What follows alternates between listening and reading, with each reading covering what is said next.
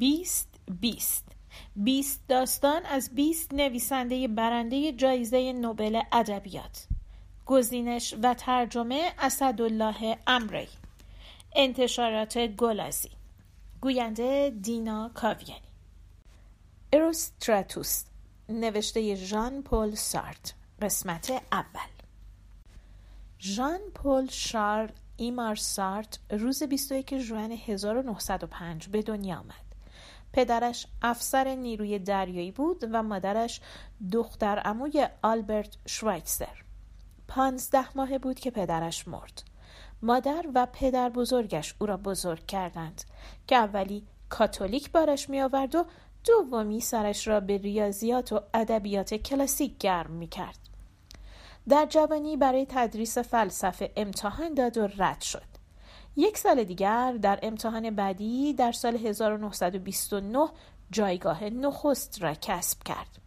در همان سال با سیمون دوبوار آشنا شد. دختری که در همان امتحان نفر دوم شده و فرزند نازک نارنجی خانواده کاتولیک بود. سارت در سال 1980 درگذشت. اروستراتوس آدم ها را باید از بالا تماشا کرد چراغ ها را خاموش می کردم و کنار پنجره می رفتم. مردم حتی فکرش را هم نمی کردند که می شود آنها را از بالا دید. جلوی خودشان را تر و تمیز می کنند گاهی به پشتشان هم نیمچه توجهی دارند. ولی تمام اعمالشان برای ناظر یک متر و هفتاد سانتی حساب شده است. آیا فکر کردند که کلاه دربیشان از طبقه هفتم ساختمان چه شکلی است؟ چون خبر ندارند که ممکن است کسی آنها را از بالا هم نگاه کند در پوشانیدن سر و شانهشان با رنگهای تند و پارچه های توزوق زننده سهلنگاری می کنند و نمی توانند بر این دشمن بزرگ بشریت یعنی چشمانداز از بالا به پایین غلبه کنند. من از پنجره خم می شدم و می خندیدم. پس این انسان دو پای مشهور که آنقدر به آن مینازند همین نکبت است. از بالا که نگاه می‌کنی انگار روی پیاده رو پخ شده و دو پای دراز و عریب بیرون زده. در ایوان طبقه هفتم یک ساختمان میمانم. زیر برتری های معنوی باید از سمبول های مادی ستونی زد وگرنه دوام نمی آورد. پس واقعا برتری من بر بقیه مردم چیست؟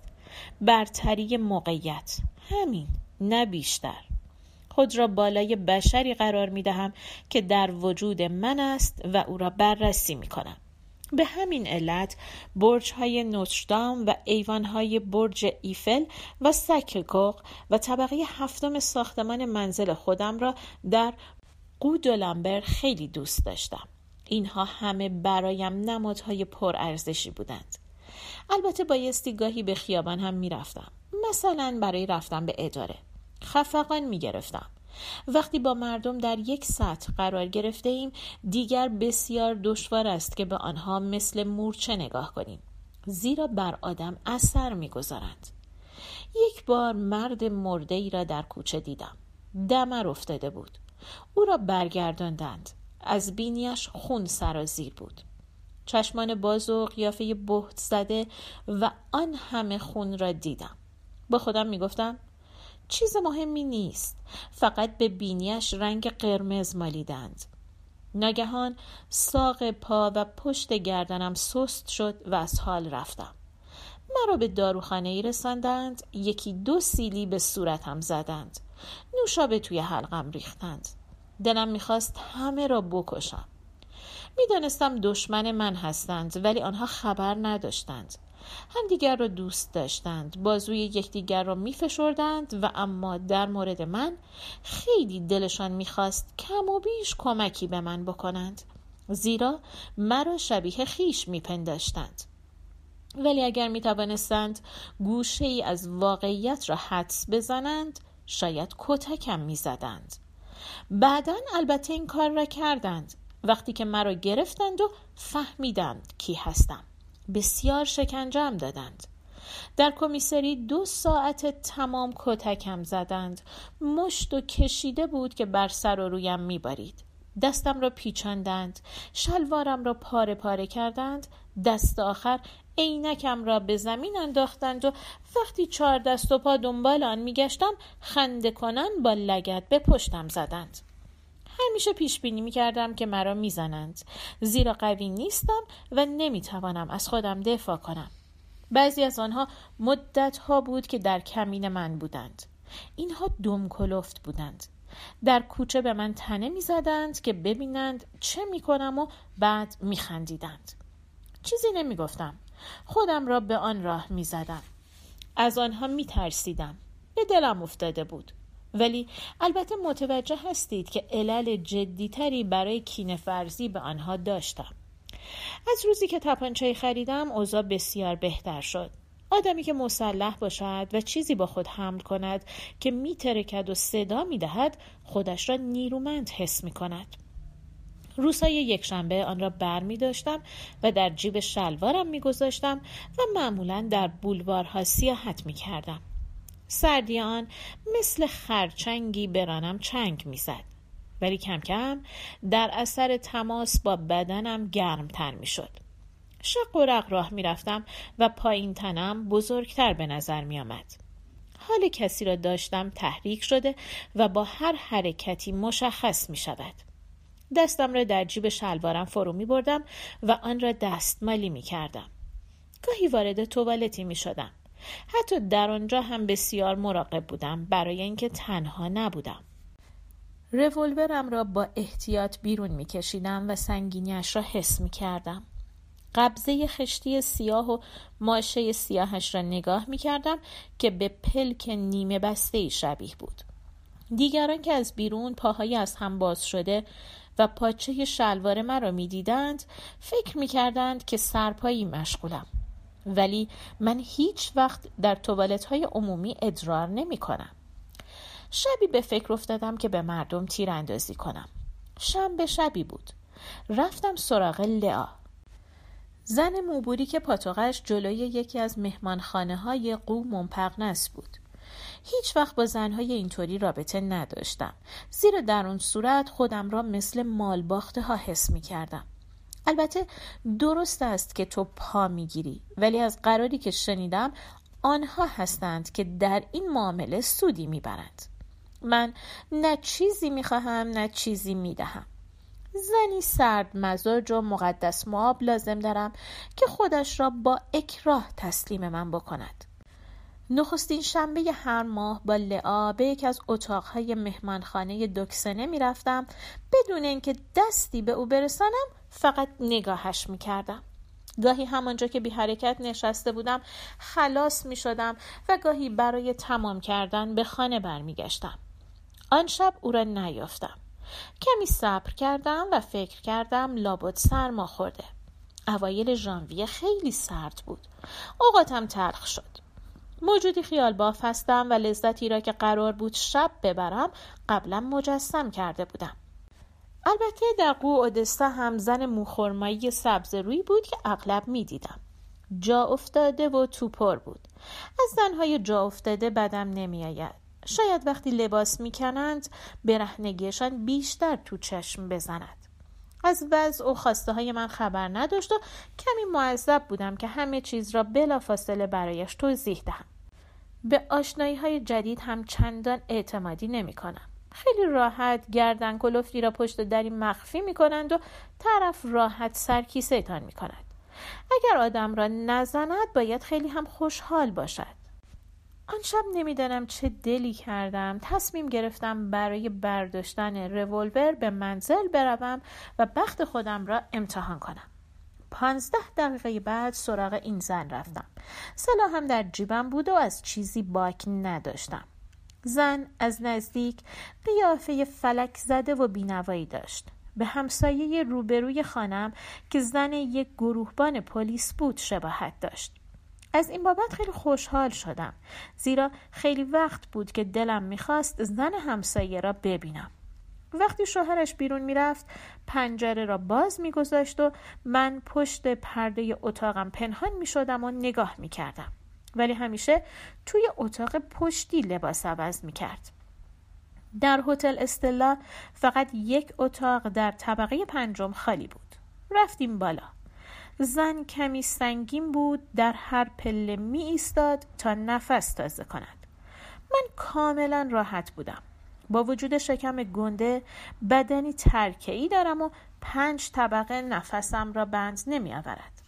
در پایگرد طبقه پنجم زن ایستاد و نفس عمیقی کشید. دست راستش را روی قلبش گذاشت. کلید اتاق در دست چپش بود. سعی کرد لبخند بزند. گفت خیلی بالاست. بیان که جوابش را بدهم کلید را گرفتم و در را باز کردم. تپانچه را در دست چپ گرفته بودم و از داخل جیب جلوی خود را نشانه گیری کرده بودم و تا روشن کردن چراغ آن را رها نکردم. اتاق خالی بود. روی دستشویی یک قالب صابون سبز یک بار مصرف گذاشته بودند. لبخند زدم. نه صابون به درد من می‌خورد نه بیده. زن هنوز پشت سر من نفس نفس می‌زد و همین مرا تحریک می‌کرد. به عقب برگشتم. زن سرش را به من نزدیک کرد. ولی من او را راندم و گفتم برو لباساتو بکن. روی صندلی راحتی با روکش برودری دوزی شده نشستم و تکیه دادم. این وقتها افسوس می‌خورم که چرا سیگار نمی‌کشم. زن لباسش را کند سپس ایستاد و نگاه مشکوکی به من انداخت. تکیه دادم و پرسیدم اسمت چیه؟ قونه خب قونه زود باش. منتظرم. تو همینطور میشینی؟ بجو به من کاری نداشته باش. لباسای زیرش را رها کرد و با دقت روی هم گذاشت. فهمیدم عزیزم. تو از اون تنبل خانه هستی نه؟ می‌خوای طرف همه کارا رو بکنه. در همان حال به طرف من آمد و دستهایش را به دسته صندلی من تکیه می‌داد. کوشید جلوی من زانو بزند. ولی با خشونت او را پس راندم و گفتم اینطور نه اینطور نه با تعجب نگاهم کرد پس چی کار کنم؟ فقط را برو همین بهت زده در طول و عرض اتاق چرخید هیچ چیز زنها را بیشتر از برهن راه رفتن ناراحت نمی کند. دوست ندارند کف پاها را بر زمین بگذارند. قوس کرد و دستهایش را انداخت. اما من در میان ابرها پرواز می کردم. روی صندلی راحت لمیده بودم. لباس کامل تنم بود. حتی دستکش هایم را نیز در نیاوردم. و این زن جا افتاده به دستور من لخت شده بود و دورم میگشت رو به من کرد و خودش را از تک و تا نینداخت و با اشوه لبخندی زد و گفت خوشت اومد؟ خوب چش چرونی می‌کنی؟ به تو مربوط نیست با اکراه پرسید ببینم چقدر می‌خوای منو مجبور به راه رفتن کنی؟ بشین روی تخت نشست و در سکوت به هم نگاه کردیم. بدنش مورمور شده بود. صدای تیک تاک ساعتی در آن طرف اتاق به گوش می رسید. ناگهان گفتم باز کن ببینم. مردد ماند و سپس پذیرفت. من بلای پاهایش نگاه می کردم. بعد آنقدر خندیدم که اشکم درآمد و فقط گفتم اونجا رو. دوباره خندیدم. حیرت زده نگاهم کرد و رنگ به رنگ شد و پاهایش را بست و زیر لب گفت بیش شرف ولی من بیشتر خندم گرفت از جا جست و لباسهایش را از روی صندلی برداشت گفتم اوهو هنوز تموم نشده من پنجاه فرانک میدم ولی قد پولم آش می‌خوام. ولی او با عصبانیت شلوارش را هم برداشت و گفت از سرتم زیاده حوصلم سر بردی. من اینجا وردی که دستم بندازی؟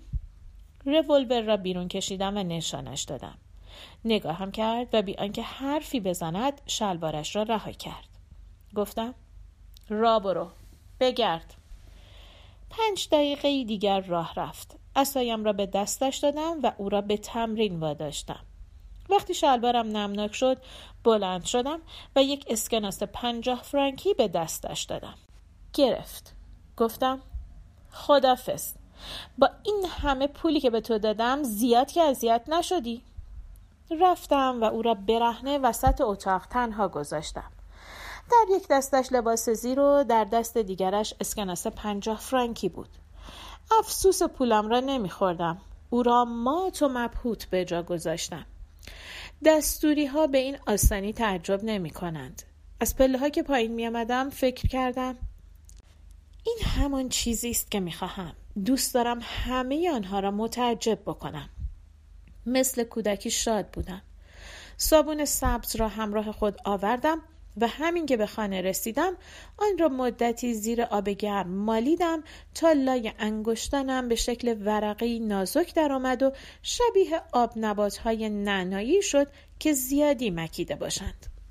شب از خواب پریدم و صورتش را دیدم که هفت تیر را رو به او گرفتم و شکم گندش موج برمیدارد به خودم گفتم چه حماقتی کردم.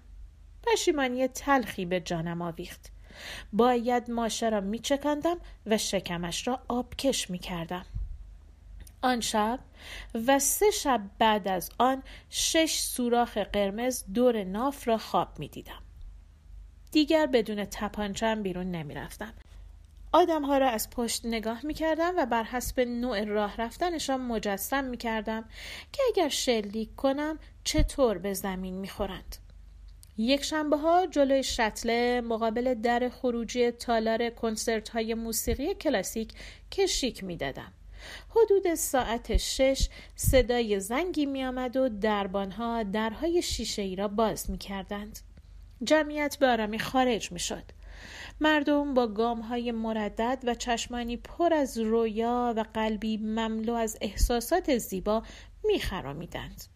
بسیاری از آنها با قیافه های شگفت زده به اطراف خیش می نگریستند. آنگاه تبسمی رازآلود می کردند. گویی از دنیایی به دنیای دیگر پا می گذاشتند.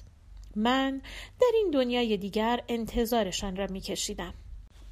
دست راستم را توی جیب می کردم و قبضه سلاح را می فشردم. پس از مدتی خود را می دیدم به آنها شلیک می کنم. آنها را مثل سرچپق سفالی واژگون می کردم. روی یکدیگر می افتادند و آنهایی که زنده می ماندند وحشت زده شیشه های در را می شکستند به داخل تالار پناه می بردند. بازی عصبانی کننده ای بود.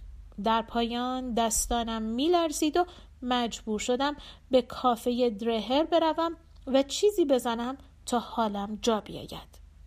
زنها را نمی کشتم یا به کلیهشان می زدم یا به باسنشان تا به رقص درآیند.